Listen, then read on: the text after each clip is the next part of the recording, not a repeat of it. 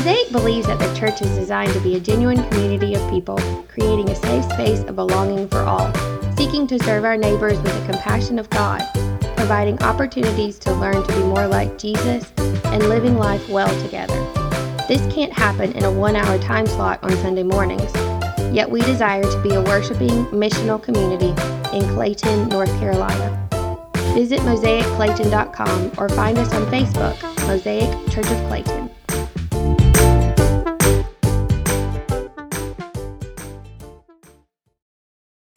I was reared in a Christian home, and the, I think the longer I live, the more uh, grateful I am about that. I could have been born in a different home in a different part of the world, uh, and I realize it is, it is a grace that my parents uh, read the Bible to me and to my brother and sister as a kid. We prayed together as a family, uh, we attended church together as a family. Uh, and I remember praying a prayer of invitation uh, with my mom.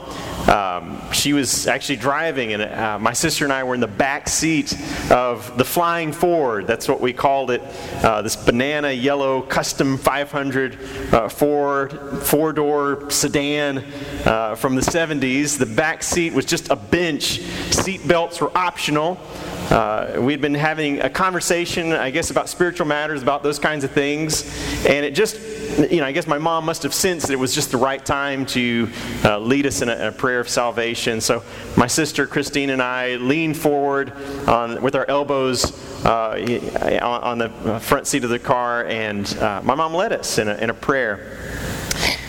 Uh, it was a simple prayer, really, just uh, confessing our need for Christ, asking for forgiveness of God offered through the cross of Christ. And uh, we invited Christ into our hearts and confessed Jesus as Lord. Um, when I was young, I, I mean, I, I, was young at that time. I think I was about seven or so, and, and uh, so my parents waited a couple years to uh, before I was baptized, uh, when I could be able to kind of reaffirm that decision and own it a bit more. But, you know, really that was all just part of a one continuous process, one continuous growth process, really.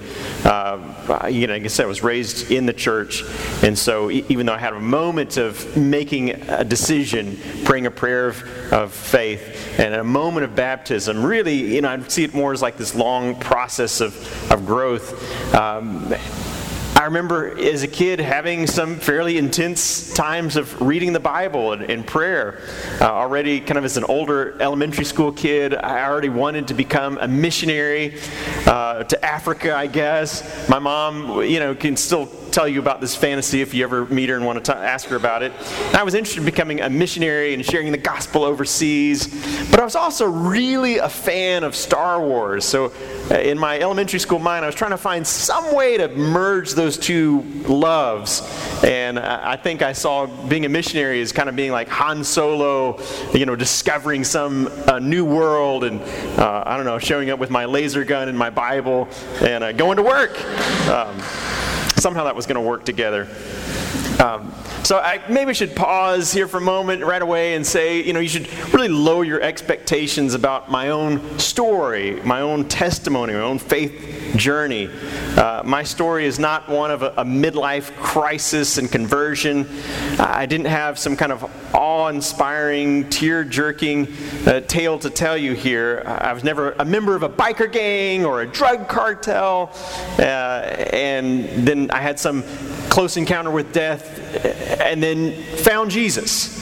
Um, although I have to say that that kind of does remind me of another story about a Sunday service on a river's edge uh, when the town drunk uh, walked down and into the water and came to the preacher who was standing in the water waist deep performing baptisms. And the minister turned to the old drunk and said, Mister, are you ready to find Jesus? And the drunk looked back at him and said, Preacher, I am. So the, the minister dunked the fellow under the water and pulled him right back up. Have you found Jesus? Uh, the preacher asked. No, I didn't, the drunk said. So the preacher dunks him under a second time and then pulls him back up. Uh, now, brother, have you found Jesus? Uh, No, I did not, Reverend. So the preacher, in a little bit of disgust, holds the man down for about 30 seconds, you know, and then pulls him back up out of the water. My God, son, have you found Jesus? And the old drunk wipes his eyes and asks, Well, are you sure this is where he fell in? Uh, so you can, you can see where that one was going. Um, so theologians sometimes describe the process of salvation, describe salvation in, in the big fancy terms of justification and sanctification. Uh, those are Paul uh, words that Paul uses in the New Testament to describe the process of salvation. Justification means to be made right with God, and sanctification means to be made holy before God. Uh, and although they're describing the same process of transformation, sometimes we tend to think of justification as this instantaneous act of God cleansing us of sin and making us acceptable before His presence. Um, whereas sanctification is this ongoing process of maturity and growth. Uh, I don't think there's such a sharp division between those two concepts in the Bible or in theology as sometimes people will make out. Uh, but I do wonder which describes your experience better. Uh, we see in the Bible sort of examples of both processes. Uh, think about Jesus calling his first disciples. There in Matthew chapter 4, uh, verses 18 through 20. It says this As Jesus was walking beside the Sea of Galilee, he saw two brothers, Simon called Peter and his brother Andrew. They were casting a net into the lake, for they were fishermen. Come, follow me, Jesus said, and I will send you out to fish for people. At once they left their nets and followed him. Jesus asked for an immediate decision, and Peter and Andrew dropped their nets and followed him. It's a radical conversion, it's an instantaneous change.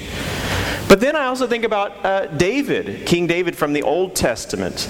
Uh, is a different experience, isn't it? Even as a boy, his faith was vibrant and alive as he, he spent time out attending the sheep and, and singing psalms of praise to God.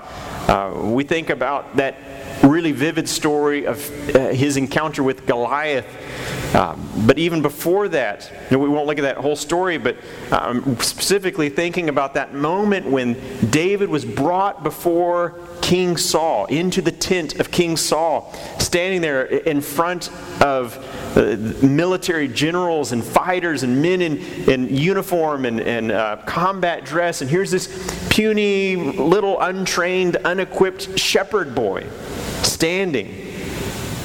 And uh, to, to, quote from the text from the contemporary English version, I like it there. Saul says, You don't even have a chance against this Goliath. You're only a boy, and he's been a soldier his whole life. David responds, as you may remember from that story, by telling King David about uh, times when he fought off a bear and then a lion to defend his sheep. And he was firmly convinced that God would also protect him against Goliath. Uh, the, the faith of this young boy just sort of leaps off the page at you. So I guess my question is, you know, is your journey more like Peter and Andrew's, or is it more like David's? Uh, do you could you point to a moment when you dropped your nets and followed Jesus and everything changed? Can you say, you know, I know when and where I was when the Lord found me, when I made that commitment, when my faith journey began? Or maybe a little bit like me, and maybe like uh, David, uh, you were reared in the church from an early age. Uh, and so your story is kind of one of sanctification, of just growing in the faith. And, and maybe the, the faith has always been part of your life, um, one way or another. So I've got to, oh, it's gone now. If we can go back to that uh, question a minute uh, that was up there a second ago. Yeah, um, this is, uh, I should probably tell you now, I wanted this sermon to be a little bit more interactive if we can, since we're, you know, this is a family of faith, this is Mosaic here. And um, so, a couple of points along the way, I just want to stop and uh, let you have some conversation about this. Uh, maybe for this one, uh, if you could turn to somebody near you, or maybe two or three of you near you, if you're in a row, or one in front, one, two in the back, something like that. Just turn to a, a, a one or two people around you and see if you can just answer this question Has your journey of faith been a lifelong process of growth in relationship with God? Or is it defined by a particular moment of decision, an experience of being lost and being found? Uh, what has your experience been? So, just a couple of minutes, um, just talk about that for, for a couple of minutes.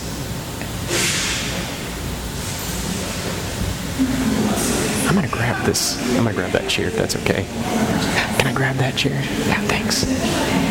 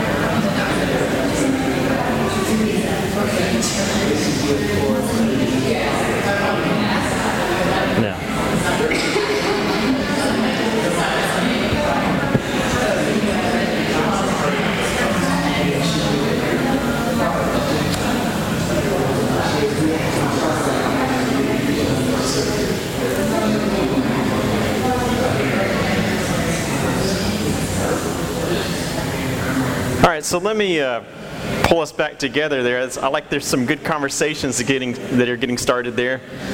I don't know how that's going to sound on the podcast. there's going to be a big blank time. That's okay, you know. They just, it means they need to show up uh, to, to church. Uh, I just want to return to uh, my own narrative here a little bit, and then I do want to have another discussion time here in just a second. But um, my, my own parents divorced when I was 12, and it was definitely a tremendously painful time in my life and kind of the history of our family. Um, there were days of tears and, and, long stretches of sadness through, throughout that. Home kind of became a, a somber, dim, broken place. Um, looking back, God was faithful in so many ways through that time that, of course, we could not have seen then. And um, in terms of my own spiritual growth and development, I realized I could have gone either direction. Uh, the pain of the time could have either driven me from God, from the church, from faith, uh, or closer to God and closer to my faith and into Scripture. Different people respond in different ways. Uh, I, I've never, I don't blame anybody who blames God for what has happened. I know, we got to process through pain, we got to process through loss in different ways. And, and, so, you know, I don't blame people when they get mad at God or mad at the church for those kinds of things. It, you know, we grieve in different ways. I, my path was different. I, I never did really blame God for what had happened in my in my home. Uh, it just wasn't my story. I, I, was actually drawn closer to God. I leaned even heavier on my faith at that time. And um, I really began to feel this tug of ministry that you know I'd said was even there from my elementary days. And so when I was 16, I ended up answering a call to ministry. And put it in kind of that formal church language. We talk about answering a call to ministry. I don't know if that makes any sense at all, but I basically I just went forward at the end of a service and uh, during the invitation time and and told uh, the youth pastor Mike Harrison what the Lord was doing with me, what I was feeling. I felt like I need to serve full time in ministry somehow. I had no idea what that would mean. No one else in my family was in the ministry. Uh, and so, I mean, I, I, mean, it sounds dumb now, but I had no idea. Like, after high school graduation, do I go like straight to seminary, kind of like entering a monastery sort of thing? Do I just do I just go start working at a church? I mean, do I even go to college or seminary? I mean, what, what was the next step? I had no idea. I got some good advice. Said, no, you, you ought to go to college. So I went to Hardin Simmons University, which is this um, uh, Christian university in, in, West Texas. And um, while I was uh, there, I, uh, I enrolled in a degree program called Applied Theology, which I always think is kind of funny. Like, you've got unapplied theology and then you've got applied theology. So you always want to have applied theology, I guess. Um, but I picked up a want ad um, and interviewed and was ultimately called to serve as youth and children's minister uh, while I was in college at a tiny little church called Lake Fort Phantom Baptist Church, just outside the city limits of Abilene, Texas. Uh, they paid me $25 a week, which was just enough money to pay for gas to drive out there and to drive back. I made nothing off the, off the job. Um, and I was at that time driving, uh, as it turns out, the same uh, banana yellow uh, custom 500 yellow Ford that I had got saved in uh, so many years ago, uh, as cars were just kind of handed down through the family like inheritance. Um, you know, my time at Lake Fort Phantom Baptist Church was really definitive for me. It gave me a first-hand taste of ministry, of uh, working with, you know, children and youth, and uh, you know, teaching Bible on a kind of weekly basis to them, and it, it really gave me a reassurance that yeah, this is the right thing. That that was where God wanted me to be. That this this was what the Lord was calling and laying upon my heart.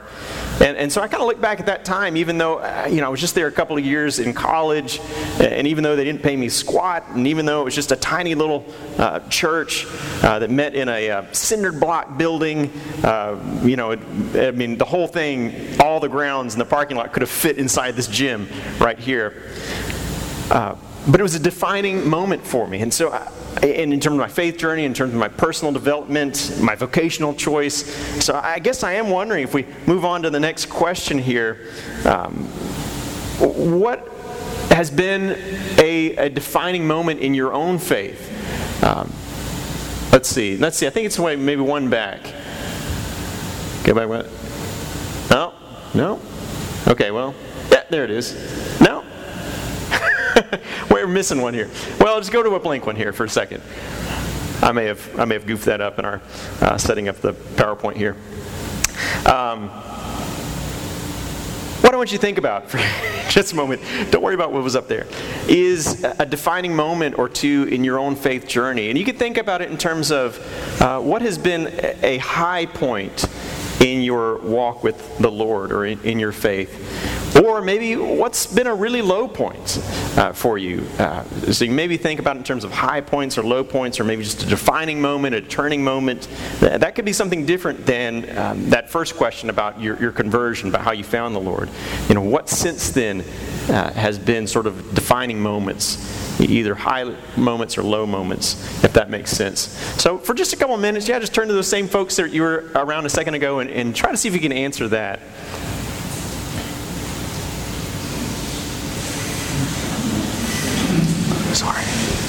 fault. Sorry. That's my fault.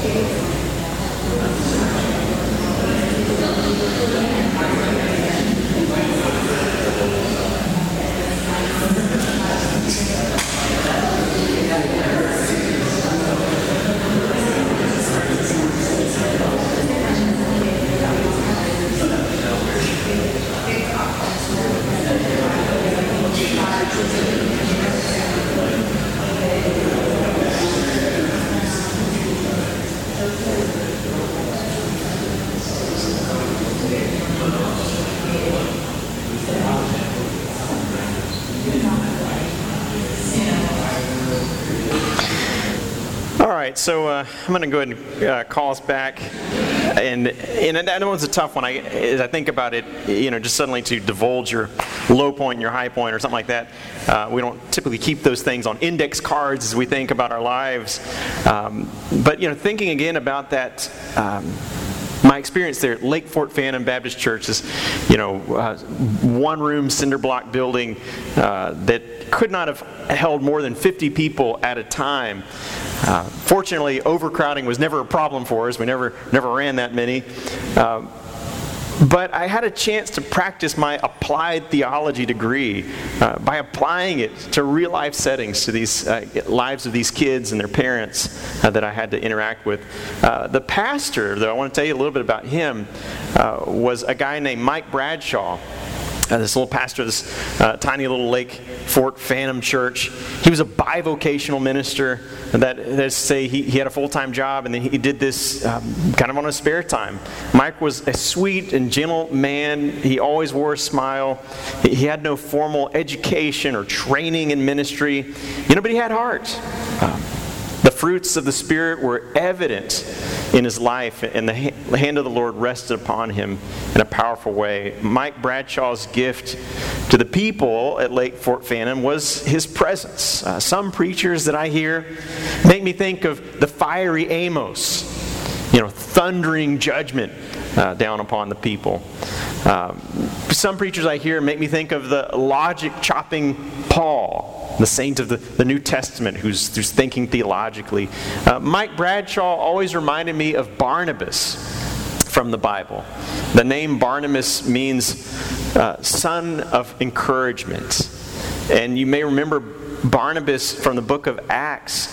He comes, he is a small role, but it's this linchpin role. It's this hinge role that he plays uh, because Saul had recently converted to the faith and changed his name from Saul to Paul. He was going to be the greatest missionary and advocate now for the faith. But of course, no one at that time could really know that. Um, all they knew is that this man had persecuted us, had hunted us down, had, uh, you know, had arrested us, had argued against us, and so no one wanted to trust Paul. Uh, and with good reason, of course. Barnabas put his, his entire self out on the line and stood up for Paul and defended him and testified to him and, and kind of staked his own uh, self on Paul and what the Lord was doing with him. He was a true friend to Paul. He encouraged him. Uh, he really was the one who got him going. So, uh, and I think about Mike Bradshaw, kind of played that role for me. Um, at that moment in my life. I was a young student, untried, untrusted, you know, a, nobody. Uh, but he gave me an opportunity. He believed in me. He let me have some freedom to experiment in uh, ministry with these kids and, and, uh, and, try out some different things. And he gave me that, that trust. He, he fed me out that rope, said, go with it. Go as far as you need to. So I'm thinking about your own walk of faith as we go to the next question here. Um, you know, who has walked with you? So far, both those other questions I asked you were, were kind of just personal, individualized questions about your own journey, but I know that there's been people along the way who have walked with you, who have encouraged you, who have been a Barnabas to you. So, you know, uh, who has walked with you? Who has encouraged you? Who has called you out when you were in the wrong? Is there somebody that you would really point to and say, yeah, this person, uh, you know, really, uh, in terms of my faith development, was a person who always, um, I always looked to, I always thought of as a mentor or as an encourager in the faith, um, who would that be? So, again, maybe just for a minute, uh, turn to the people right around you and, and try to identify that person if you can think of them off the top of your head.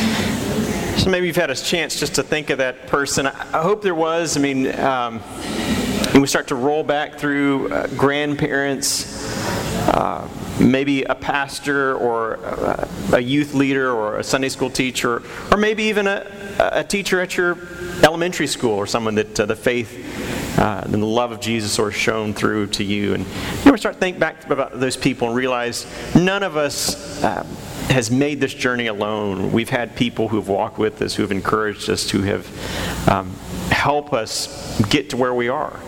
Um, this summer, you had a, a, first summer conversation as Mosaic, and I, wasn't able to be at that, but I know that you reflected on the following questions. You know, what made Mosaic the community for you? Uh, what are Mosaic's best qualities? Uh, what part can you play in creating a community at Mosaic?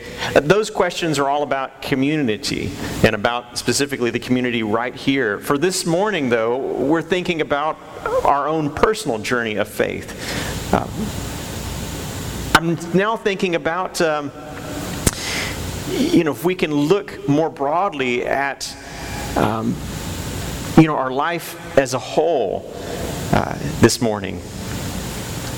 At the end of the day, you know, I, I always wonder, like, what what is the narrative of my life or, or, what ultimately will my life story be and so thinking about this last question here uh, have you thought about a, a title for your spiritual journey? Uh, could you summarize your Christianity or your experience with it in a, in a movie or a book title?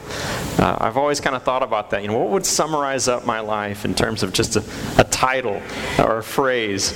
Uh, I know that's kind of putting you on the spot there, uh, but you know, I'd love to uh, have you think about that for a moment. See what you can come up with as you think about your own life. What would you title it?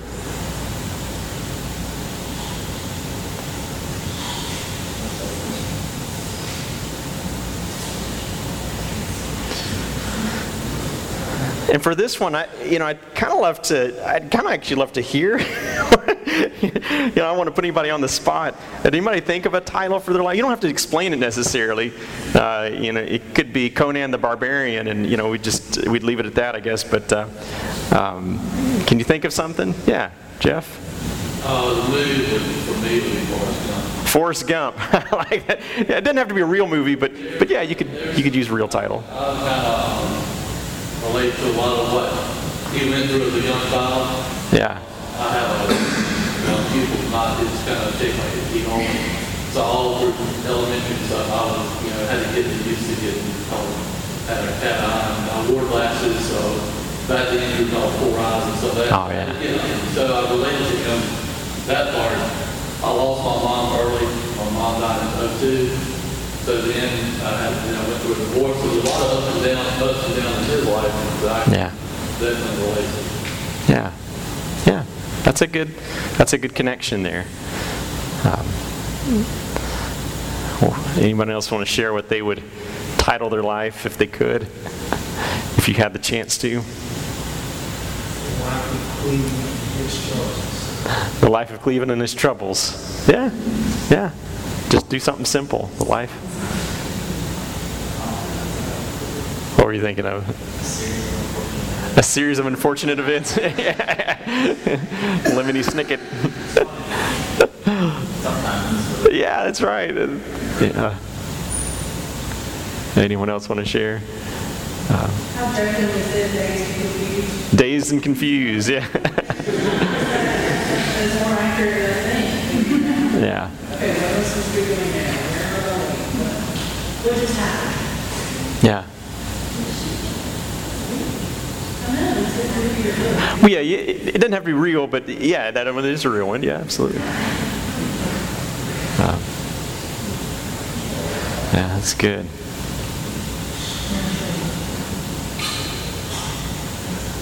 Cool. Anyone else want to share now? The River Wild. I like that. Yeah. Yeah, that's good.